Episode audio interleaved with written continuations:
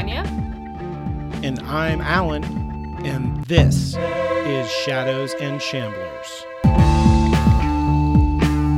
Please stand as you are able for this week's reading, which comes to us from the Book of Nancy. The most potent weapon of control for the oppressor is the mind of the oppressed. Now you may be seated.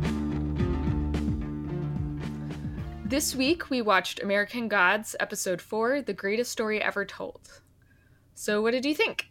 I think this episode opens really strong, but then ends really weak.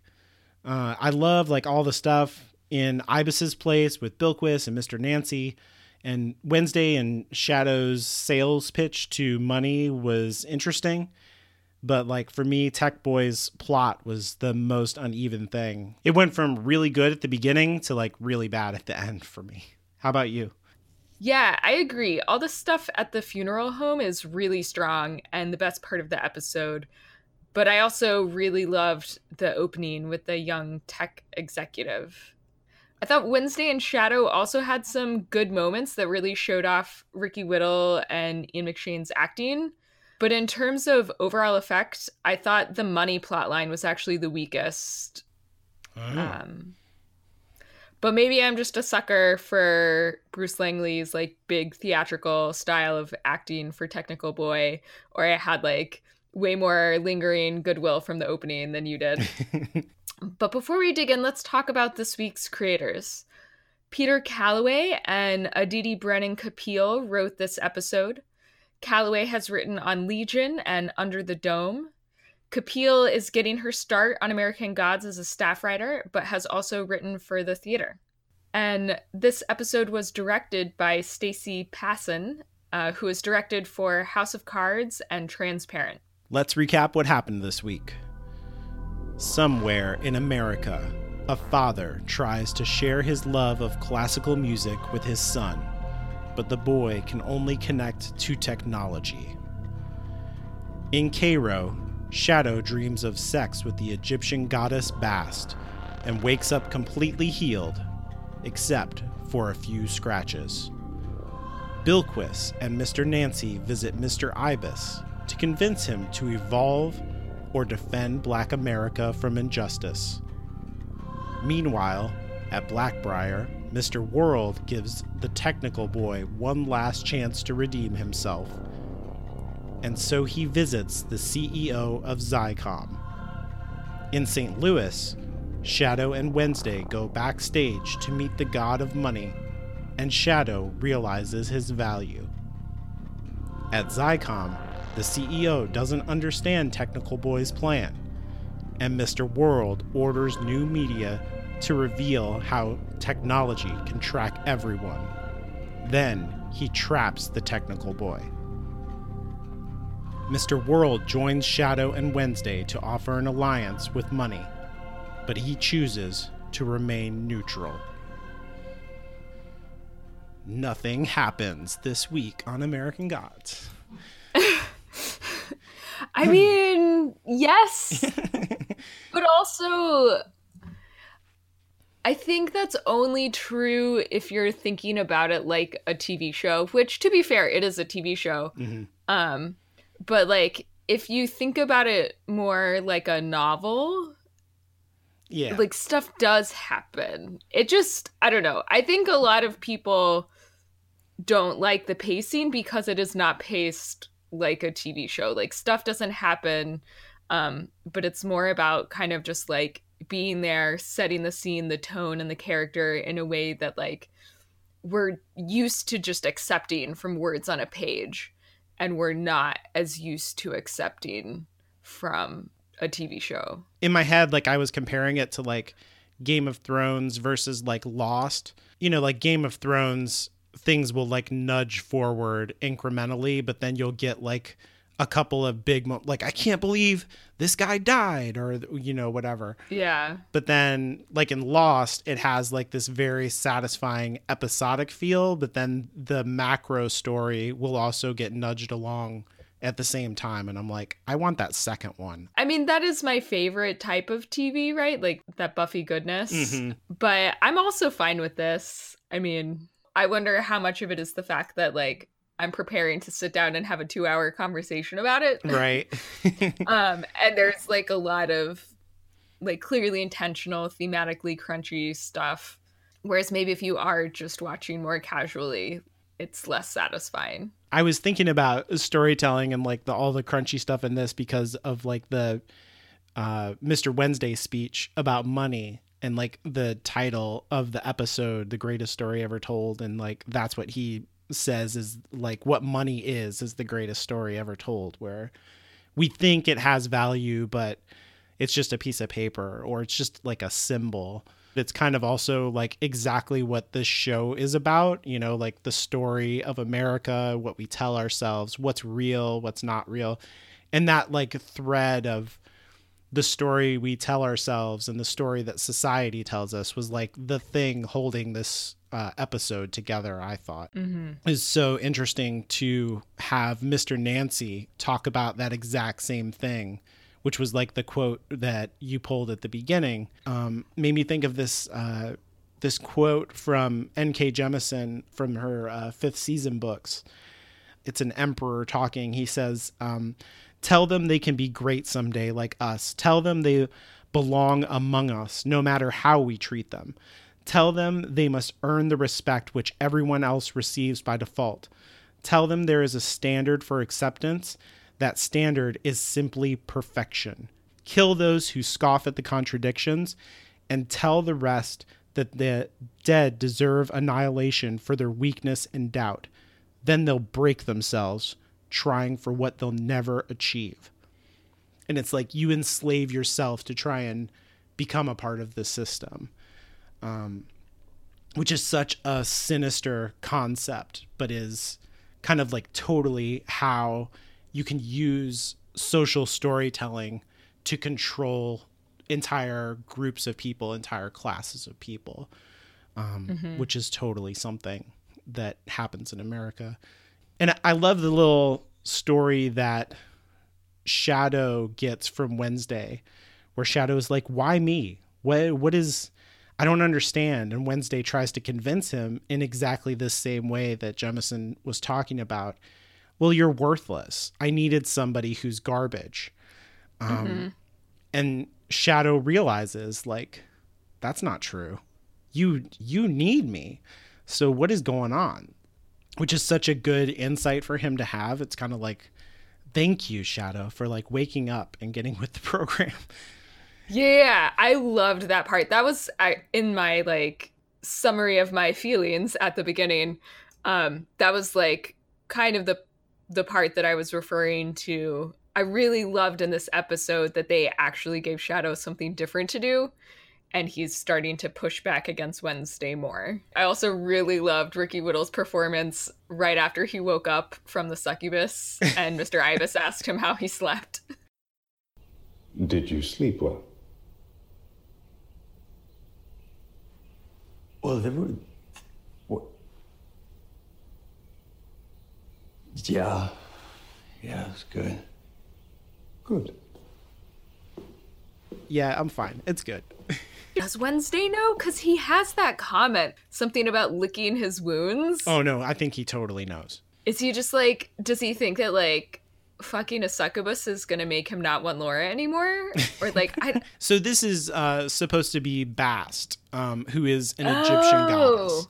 And so if you think about when Shadow showed up to their place with Sam, there was two statues standing there. Each of them had like a human body and an animal head. One of them was a dog, and the other one was a bird. And mm-hmm. that is that's Ibis and Jacquel. Exactly. That in that are the way that the idols looked in Egypt. Imagine the same thing, but with a cat head, and that's Bast. Oh. Oh, and that's the cat. That's why they refer to it as a sister. Exactly. It, that's the house okay. cat. And Bast was the patron goddess of house cats, which were sacred to Egyptians in kind of the same way that, you know, like cows are sacred in India. Like it would be very bad luck for you to kill a cat in ancient Egypt. If you were just a regular person and someone in your family got sick, you would make offerings to Bast to heal the sick person. And so that's why she is healing Shadow. I see. Okay, so she's not sucking his soul out or whatever. She's She's literally like licking his wounds and healing him. Um. This scene is right out of the book. Oh, I um, can't believe how wrong I was. That's okay. it's I think it's confusing. I, I know I don't think that the show makes it clear what's happening. Like you could easily I think come to the conclusion that Mr. Wednesday like hooked him up with something that has nothing to do with Ibis and Jacquel. That's what I thought. I mean, I I knew that the cat was somehow connected to Ibis and Jacquel, but I didn't make the connection that the cat was connected to the woman. I actually think this scene is really mishandled. For one thing, I think it's boring. If you compare it to other sex scenes that we've had in the show where humans and gods have sex, like, you know, Salim and the Jinn or um, Bilquis and anybody. and anybody. Exactly. And it seems like Shadow is dreaming here. Um, and that's what happens in the book. He's having a dream, uh, which turns into like a sexy dream. And then he, w- when he wakes up, he's confused. Like, did I, like, what happened? And then he throws the sheets off and he's like all scratched up. But otherwise, he's completely healed. And he's like, oh, weird. Like, did that happen? Did that not happen? But it seems more explicit in the show. You're like, yeah, you're just, you're having sex. And then you woke up and you had sex. Like, it's not, there's no mystery to it. It's not weird. It's just a sex scene. And it's confusing exactly what's going on unless you're familiar with the book, I think. It doesn't need to be like the book, it needs to be like the show. And sex with gods in the show is weirder than this. That's Alan's final verdict. The sex was not weird enough. Too normal. Um, but back to the greatest story ever told money, slavery. I mean, in a way, right? Like, slavery is money, you know? Interesting. Yeah. Like, that, that's like the whole point of slavery, right? Is Mhm. free labor. And that's like the whole point of reparations, um, which people are talking a lot about these days. Black people were harmed in America, and black people are the reason why America is so fucking wealthy. And so we should like share some of the goddamn wealth. Yeah. America is like a commercial empire. Like, literally, we are Mm-hmm. a worldwide empire built on our commercial prowess. And we continue to do that via slavery. We just do our slavery offshore. And we don't think of it as slavery. We don't think of it at all. But Yeah. it is. Like, on one level, I kind of appreciate high fashion, like aesthetically, but also the idea that to modern Americans, clothes are essentially disposable objects. Mhm. um, and that you have to like revamp your wardrobe every season is like kind of revolting and Yeah. like obviously not sustainable in the context of you know a growing population and climate change and all of that Same thing for phones. It's like fashionable to have the coolest, newest piece of tech. Like I think that's a part of this episode too. Is like Technical Boy's whole storyline like starts out with like the Pong game, which was really expensive piece of um, technology back in the '70s, and then that character like graduates to a Game Boy. You see like his dad's stereo setup is like cutting edge and that it was like that cutting edge is part of that character's story of his identity yeah so i don't know if you noticed this but the um scene setting shot of the like infinity loop headquarters mm-hmm. Um, I think it's clearly modeled after uh, Apple Park in Cupertino, which um, it basically Oh. looks just like that, but instead of an infinity symbol, it's just a, a single loop. oh i Um, didn't know. and we know can that put a link to the picture in the show notes. Actually, I put a link in the the planning doc if you if you click on that Apple headquarters. yeah i'm not familiar with apple park at all I honestly didn't know either, but uh, oh wow yeah, yeah, that is. see, it's very spot on. yeah um i was like i asked my roommate i was like what is that based on? It must be based off of something in real life, and he knew. Yeah, so I think they're definitely trying to say something, right? Like Apple was like the tech giant, and now mm-hmm. it's really all about what's on your phone, not what is your phone. And and that's like the Cupertino Menlo Park split, right? Is like, mm-hmm. you know, mm-hmm. Apple was the old big boy in town, and now it's like everything's all about Facebook, which owns Instagram and and like all of that it's that relationship again, right? Of like the story that we tell people and the slavery and like the tech boy is trying to play on this connection that he has to the CEO and I don't think he's interested in that. It seems like I, I don't totally know what's going on with this story. Like I find the ending very dissatisfying. I don't know what like new media shows him these kind of like whirling connections and I'm not totally sure what that is, but it makes me think of the way that he aggregated the notes of Bach and then allowed it to kind of write itself. Like he created an algorithm. And I'm like, so mm-hmm. is he mm-hmm. seeing the new algorithm of how to like, is he seeing big data? Yeah, I kind of saw the the image that New Media put on the screen just as a visual representation of the new media like social network it is not about technology and isolation. It is about the social networks and how new media really kind of has made Technical Boy obsolete. In the modern world, like media and technology are not separate, they are merged together. You know, it's like Twitter, where you and I perhaps spend too much time. you know, it's like it is your social connection and it is also your like news source. And like mm. instead of reading long articles, you know, people are like getting their actual news in 280 character fragments. Whereas like media used to be like the newscaster on your television, now new media is also like the friends that you might talk about that news with and the news. Yeah. And it appears at the same time both kind of faceless because there's no newscaster like it's it's mm-hmm. just like words but also it's it's like coming to you from your peers or you know influencers or whatever right the part of that scene that was the weirdest to me was just that the ceo seemed really passive and he like barely spoke at mm-hmm. all yeah um and like bruce langley's so big he he kind of like takes up a lot of space. But i just felt like they did all the trouble of like getting us to know the ceo character in the opening. And then he was just like a complete blank slate in that scene. And i don't blame the actor at all. I think it's it's like the way it was conceived of and written and directed. I wish we had gotten a little bit more from him yeah, it's confused. Like I don't understand what's happening. I don't know if Mr. World was like blocking Tech Boy's ability to like do this pitch or if it the pitch is actually confusing. It doesn't seem that yeah. confusing to me. He's like saying, you know, it's teed up, just hit it.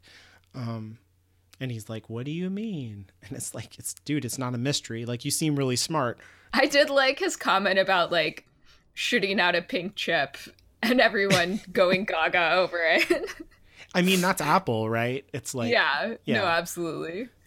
Yeah. And I love too the way they had like um the messages on the screens behind Technical Boy. That's so good. Yep. Maybe part of what's going on in that scene is like we're talking about this impersonal technology. It's like the difference between an emotional connection and an intellectual connection and when we get to the end with money, that's why he says he won't make a choice because he says like I'm honored to have the big dogs and the God game begging at my table, but money doesn't make emotional investments or invest in emotional entities. Too much risk in such ventures. Not enough opportunity. You could always hedge your bets. There's no deal for you here today, gentlemen. Money stays in the bank. This is agreeable. What a sad waste of capital. And mm-hmm. that's like Mr. Wednesday's pitch to him is like war gets people passionate and passion gets them spending. Wednesday wants to use the emotions of the people around him to control them and how that's not working for him. Um and how like that story is breaking down for him. I just think it's interesting, but I also think it's like kind of mismanaged in this episode. There are a lot of ways in which they're kind of like trying to draw parallels between the different stories. So like um Bilquis is quoting from A Raisin in the Sun, Anansi's quoting from Maya Angelou. Um, so they're sort of like invoking storytelling also in that way. There's like a moment in the conversation between Bilquis and Ruby, um, the girl whose grandmother died, um, where they actually are talking about money. And so I think that's like another kind of tenuous link. Yeah. Isn't it interesting that they have that little chapel in in Ibis and Jacquel's business? Like that's weird to me a little bit. Is it? I um, thought a lot of funeral homes have like a a chapel oh, attached sure. to them. But the, like these gods have a temple to another god in Oh, I see. in like well, you know, maybe they're friends with one of the Jesuses, so they just hang out. Sometimes. Black Jesus comes around and he's like, "What's Yeah, no, Black Jesus would totally love to hang out there. we need to see Black Jesus. There should be a Black Jesus on the show. Mm-hmm. Yeah, and Wednesday's also trying to like sell Shadow on a story about himself mm-hmm. that he fails to successfully do right before Wednesday and Mr. World both fail to sell their story to money. Yeah, Wednesday is kind of slipping, right? It feels like Yeah. which I like actually. I like the that motion for his character. I feel like he has an easier time conning humans than he does gods. Like mm-hmm. he had this same problem with Chernobog, where he shows up with gifts for him, and Chernobog's like, "Get out!" And it's Shadow who seals that deal. Even when they go into the carousel, Shadow tells them, you know, like earn the trust of humanity again, you know, like rise to the occasion, kind of. And I, I feel like that same argument happens again in this episode, like in a pretty cool way, where Nancy is trying to convince Ibis and also Bilquis on a certain level we're responsible to the, to the people in America who look like us to mm-hmm. use our power to help them. And Bilquis is making the argument to Ibis that she made in the carousel of Evolve or Die. Like, what did you think about that whole thing? Like the two stories that they're selling there? I guess I didn't really think about it that way. I do really like that it's clear that Nancy actually cares about the people who are worshiping him and he does want to give back, which is kind of like the argument that Wednesday has been making, but it feels disingenuous from him because I at no point think that Wednesday gives a shit about the people who worship him. Mm-mm, no. Um, and I think this episode also gives a bit of a broader argument for like what is the point of religion and what are the actual good things that religion delivers. Um, and we get that from Ruby because Bilquis asks her, um, you know, and her answers are are like community and feeling like there's a point to life. And I actually I think that's like kind of an important note for the show to hit occasionally, given the fact that it's kind of like taking a very metaphorical and meta approach to religion um, and like playing around with it a lot. I think it does make sense to pay respect a little bit to to organized religion, you know, because like a lot of their audience is probably going to have religious beliefs. I really liked in this episode too the that the prologue, like the opening, the way that it ended with the technical boy in the church, and that you see that that character, the the boy who becomes the CEO, he can find the divine through his connection with technology, and I really liked that.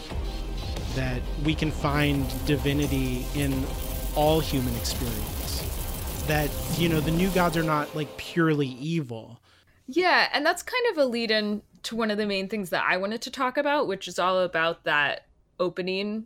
So I think the dad definitely sees a sort of dichotomy or contrast between soulless technology and math um, with like soulful analog music. Like, I don't think it's an accident that he's playing a record and not a CD. That's so smart. Yeah. Um, mm-hmm.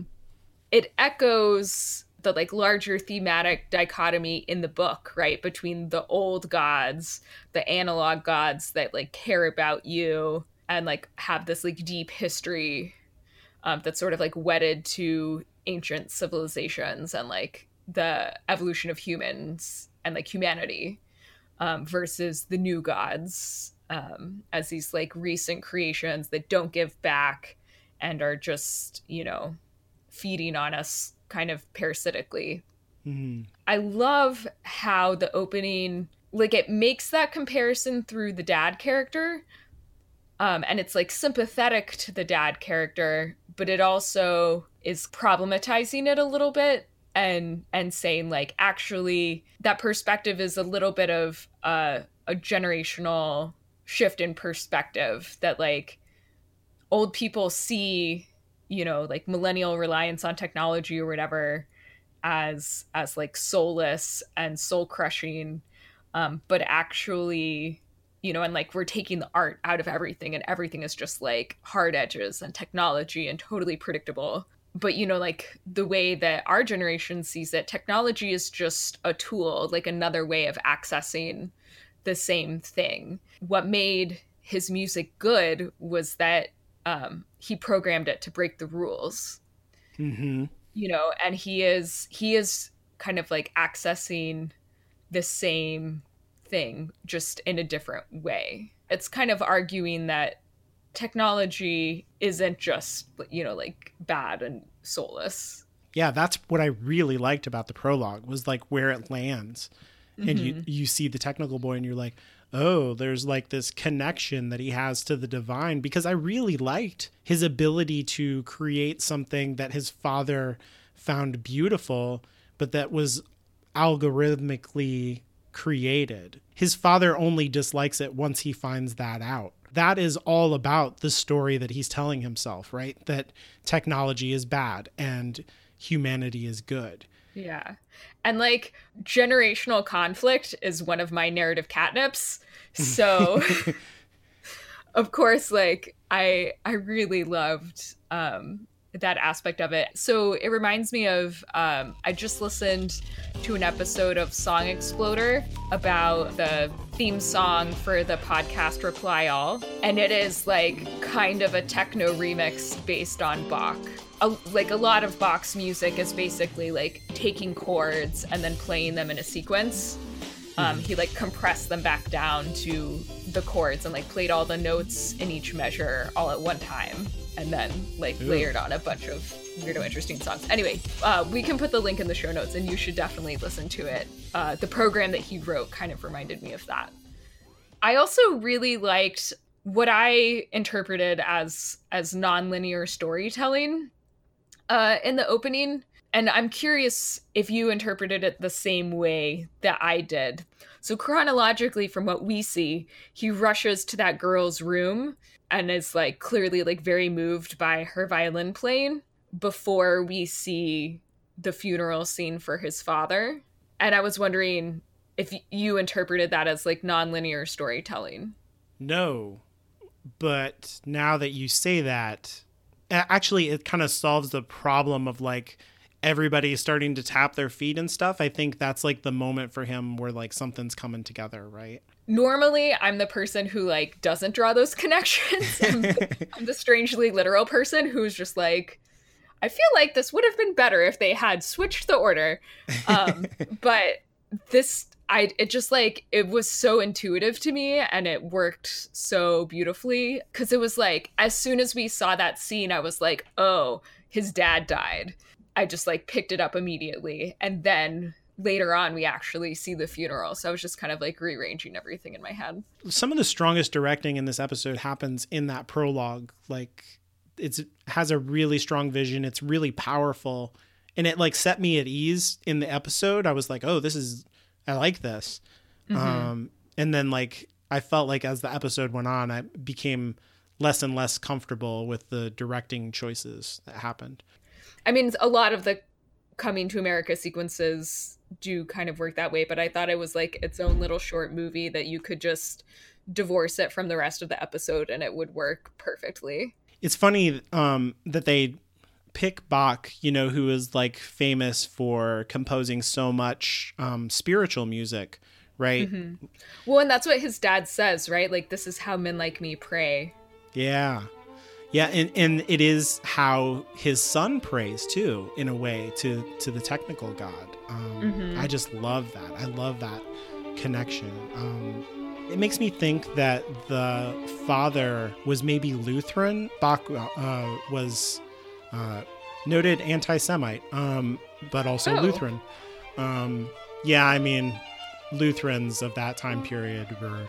I mean, that's that's the build up to the anti-Semitism that sweeps across Europe. But he was, you know, Lutheran, and Lutheranism was radical because it removed the priesthood relationship between God and the parishioners. If his father is Lutheran and has this close relationship to God through the music, and the music is also the gateway that he has this close relationship to the technical boy. Like all of that, that's just really crunchy to me. I thought it was really good. It was a good choice. I also, there were just so many like little things that really connected with me. I love that when he's actually doing the coding, he's listening to like super grungy, aggressive rock music. I think it might be near universal, at least as, as much as anything is, that like that's definitely the best music to code to. Like, I'm someone who I can't work with music on at all if I'm doing real data analysis or writing or anything. But if I ever have to just like put together a piece of data processing code, like Rage Against the Machine is my go to. Uh, it just like yeah, it gets me in the zone. I'm curious, do you listen to a lot of classical music? Like, do you have favorite classical pieces that really like move you in that way? Hmm. Like I really love um, Gershwin's Rhapsody in Blue. Um, I used to listen to that a lot when I was editing because to me that song is editing. I don't know if you're familiar with Rhapsody in Blue, No. but it, it's the same musical phrase played over and over and over in different styles. Um, and it has all kinds of false starts. Like the, the melody will like build and build and build and then collapse. And then it will build and build and build in a new way and then collapse again. And I'm like, that is what editing is like. That's what storytelling is like. and so I really love to use that song when I was um, editing you know stories and stuff um, from writing music doesn't do much for me other than like draw me into some kind of nostalgia for something else like a soundtrack or something. Everybody else talks about like oh music moves me and i'm like yeah it doesn't do anything for me. I feel like kind of broken in a, in a way for that. Like do you love classical music? Do you have like a big appreciation for it? Um, so I started playing um, cello when I was a kid. So I kind of like grew up in the youth orchestra scene. Um, and so I have, I've like definitely a strong appreciation um, for classical music. And I feel like there's like a certain set of pieces where it's like, if you were like a moderately advanced string player, there's just like this like set of works that you know really well and it's really cool because a lot of times they'll like pop up in pieces of pop culture like the wes anderson movie moonrise kingdom most of the music is based on uh, a composer called Britten. So he wrote a Young Person's Guide to the Orchestra. And then there's another piece of his called Simple Symphony. Um, and so the soundtrack to that movie is like mostly just those two things. Um, uh, yeah and it's like I I really I've like played those pieces a ton. Well, I played the Simple Symph- Symphony a lot, and I was like pretty familiar with the Young Person's Guide to the Orchestra, too. It made that movie really fun for me. Maybe I'll put together a list, uh, a playlist, and we can put it in the show notes and then you can listen to it and see if it does anything for you. But it is it's one of those things where like a lot of times it is hard for me to connect to classical pieces that I have not played. But the ones that I have played, I do have this like very intimate familiarity with. And when I hear them, I get hit with this like tr- nostalgia for my childhood that the the opening to the episode really kind of evoked in me. The like solo violin Bach piece that was in the the opening as well reminded me a little bit of um, like one of my favorite pieces for solo violin which is uh, caprice number 24 by paganini which is variations on a theme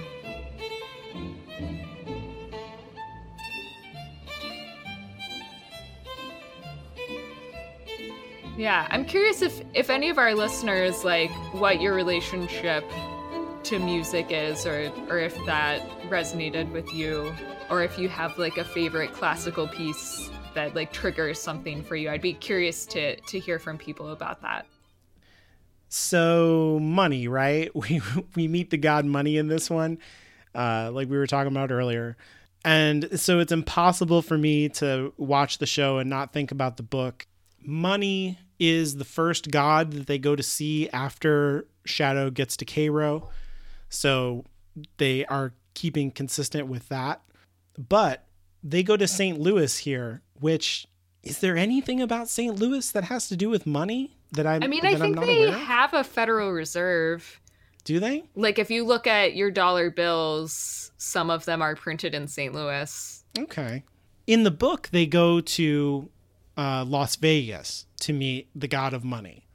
Which Um, I feel like makes a lot of sense, right? Because Mm-hmm. Vegas is just a giant black hole of money. and he, he sees it as that people don't come to Vegas to win money, they come to sacrifice money. And that is like powers him. Oh, that's so good. Yeah. This version of money is like nothing like the book. He um he's not even called money in the book, so I won't go into it too much, but there's kind of like a funny thing and I I think the show's kind of smart to not do this, but the character is just kind of he's referred to on the internet like as the unknown god because he is the only god that's never named in the book. Wait, wait, sorry. He's referred to on the internet in the book or on the internet in real life? Oh no, I'm sorry. Like people try on the internet in real life to figure out who this god is, and we Oh, don't have any way to refer to him, so you just call him the unknown god. Gotcha. Um, every time that Shadow interacts with him, like he's there at the house on the rock and he gives a speech. Um, you know, like Odin gives a speech and Mama-Ji gives a speech. He gives a speech too, except that Shadow can't remember it. Like he's like a guy gets up in front of everybody. I can't remember what he looks like. He said some stuff. I can't remember what he said, and then he goes away. And I, what just happened? I can't remember. Like, what is that about? Like, is it like the invisible hand of the market? Like, you can't sense it. You can't like. Yeah. Um, There's like a mystery around the character. No, I get that because it's like money is, it's not just the greatest story ever told. It's like an invisible force that shapes everything, but that is, yeah, it's kind of, it's somewhat we don't invisible. think like about we don't think about it. Yeah. Yeah, so they didn't do that here in the show and I don't even like it would take a lot of effort to do that and I feel like it would send the wrong signal in this age of like puzzle box shows like Westworld and stuff of like oh solve the narrative like that's not what this is that's not what's going on here. Yeah. Um, I'll link to some stuff um, in the show notes of like I think people have pretty much figured out who that god is. It doesn't make the book any better or worse to know or not know, but it's kind of interesting. I get what you're saying though. I think especially in the way that the novel is being adapted on TV where it is like kind of like a little bit slowly paced compared to what people are used to in other TV shows, adding in a mystery like that that's like not really the main point and is just kind of distracting, it would like feel like kind of a letdown if it didn't end up being like super relevant to how the story resolves. Yeah. In, in the book, um, he joins the old gods. Um, so they've kind of deviated. Uh, and actually, that section, like when they meet that god, is where they explain what Soma is. And the reason he joins them is because they give him a bottle of Soma. So, speaking of money, I think one of the reasons why that storyline didn't really land for me is that it wasn't clear to me why money didn't want to take an audience with Shadow and Wednesday and then like suddenly changed its mind at the end. I mean, like, sure, I'll take it face value. The fact that Shadow isn't in the system, that's not the name on his birth certificate. He doesn't have any a debit card or credit history. Why does he change his mind as soon as Mr. Worlds shows up? Like, do you have an explanation for that? Can you? I don't. That feels real rickety now that you pointed out. I should have noticed that. But yeah. yeah. And that plot hole is the reason why uh, Wednesday and Shadow's thing with money, that was my least favorite plot line. Because um, even though the ending with the technical boy and the tech CEO isn't great, at least it kind of like hangs together intuitively for me in a way that the money plotline totally just doesn't. So maybe we missed something. If you, dear listener, have like a theory, um, please let us know. It maybe it had something to do with like them both killing gods. Like, is that how they both got access? Because Mr. World shows up after he says, I retired a god today. Mm, mm-hmm. Um, and then they like have that dick swinging contest um, about like killing different gods and whatever. Um, and then it's right after Wednesday says, you know, like, you know, talks about killing Argus, that then Money agrees to see both of them. If that is true, then like Mr. World clearly knew that that was how to do it, and he like purposely retired Technical Boy and like a two birds one stone kind of thing to like get him out of the way and also get his audience with money whereas like wednesday didn't realize that was the key um and just kind of like accidentally got the audience because he killed argus for other reasons i don't know the whole thing was just like very confusing and i didn't really understand it no, it's arbitrary. And it doesn't, yeah, it seems like the penny scouts, who are like the three girls, are like gatekeepers, that they don't ever talk to Mr. World. And it's like, why? Yeah. we have to jump through those hoops and he didn't? I liked the penny scouts, like visually. Oh, no, they're um, cool. And, and it's creepy. Yeah, yeah, it's always nice to have like cute little girls be super creepy in some way or like, yeah. you know. But yeah, ultimately it like didn't quite come together. No, I, I was stoked to see the actor um, William Sanderson uh, in a scene with Ian McShane again after uh, Deadwood. Like William Sanderson is so good as E.B. Farnum on Deadwood. He is like the wormiest little character and like so pathetic and hates Ian McShane's character, but at the same time does whatever Ian McShane tells him to do. It's so good. Their relationship is like fabulous on that show. So it was cool as a fan of Deadwood to get to see those two actors together again.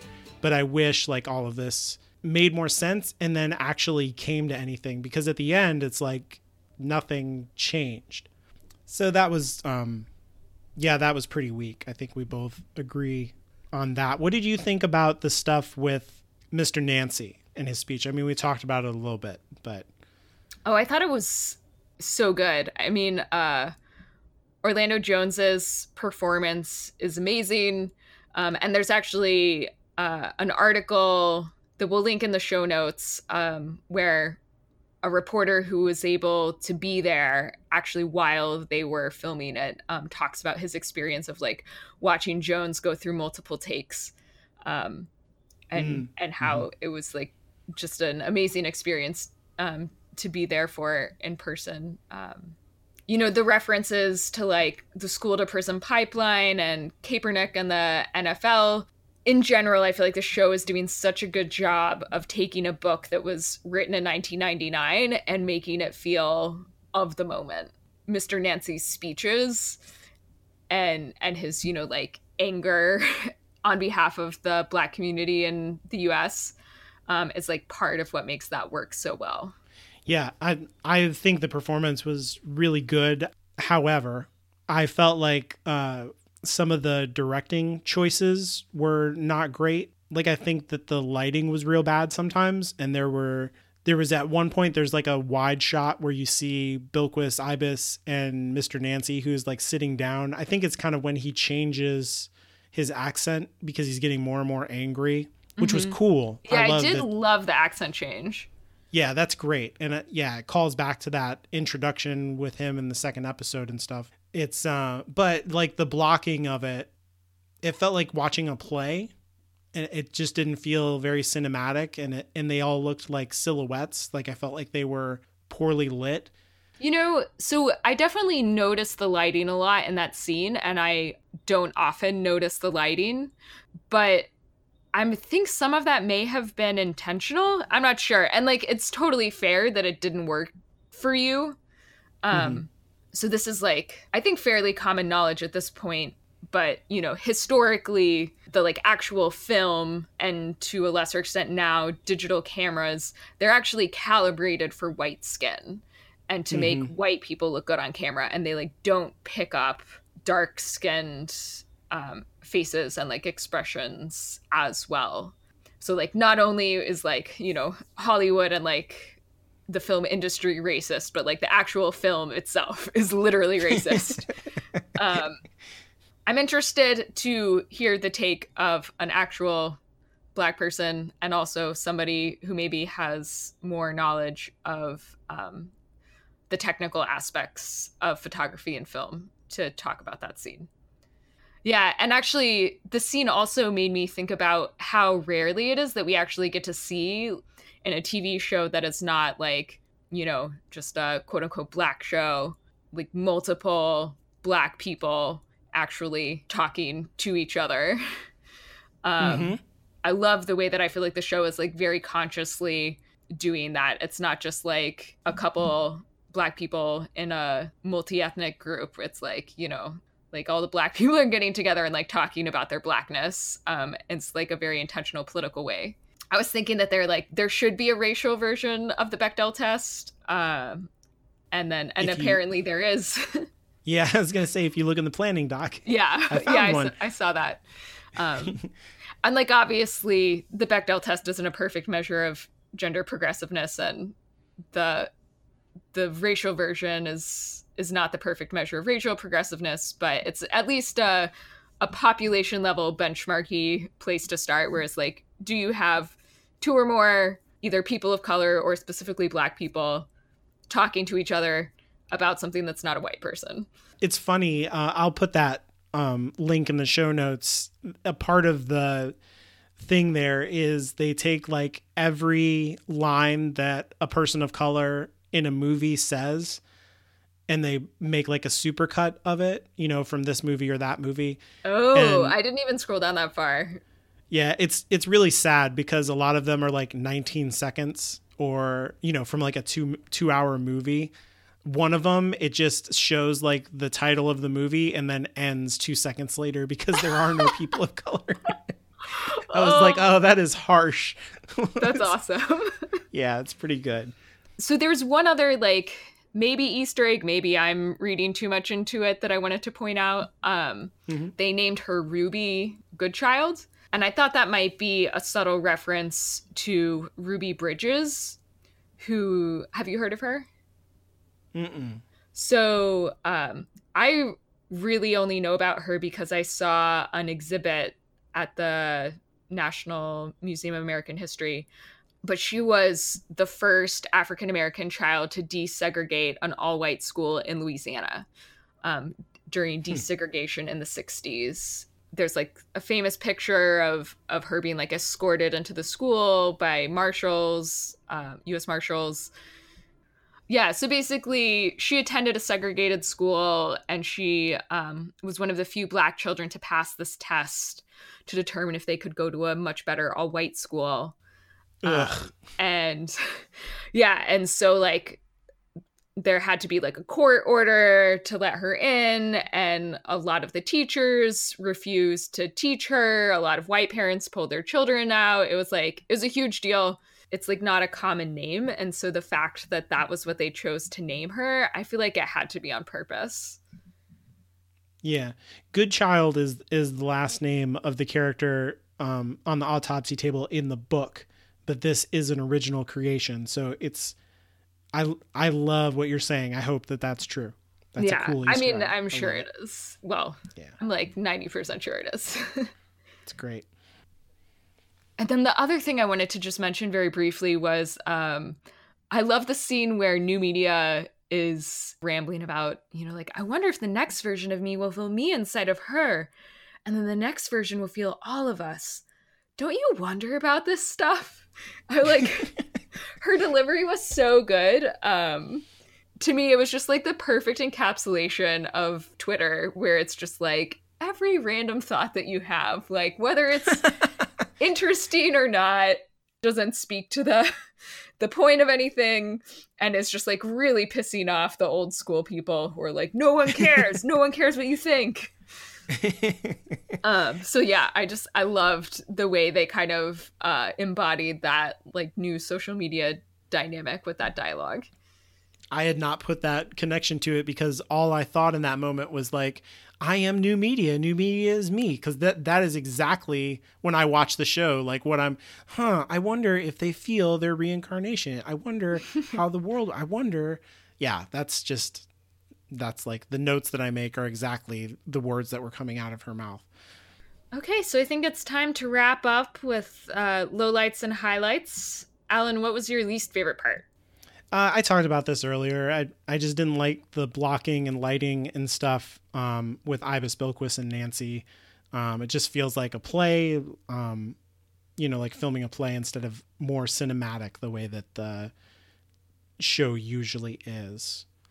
Uh, what about you? So I totally get what you're saying about it feeling like a play, but I actually didn't mind it, and especially given the fact that they actually reference A Raisin in the Sun in the scene, which is um, a play written by Lorraine Hansberry um, from 1959, and the, the title comes from a poem by Langston Hughes. So like, I don't know, the whole scene, right, is about sort of like African American intellectual inheritance and is like name dropping like a big important play.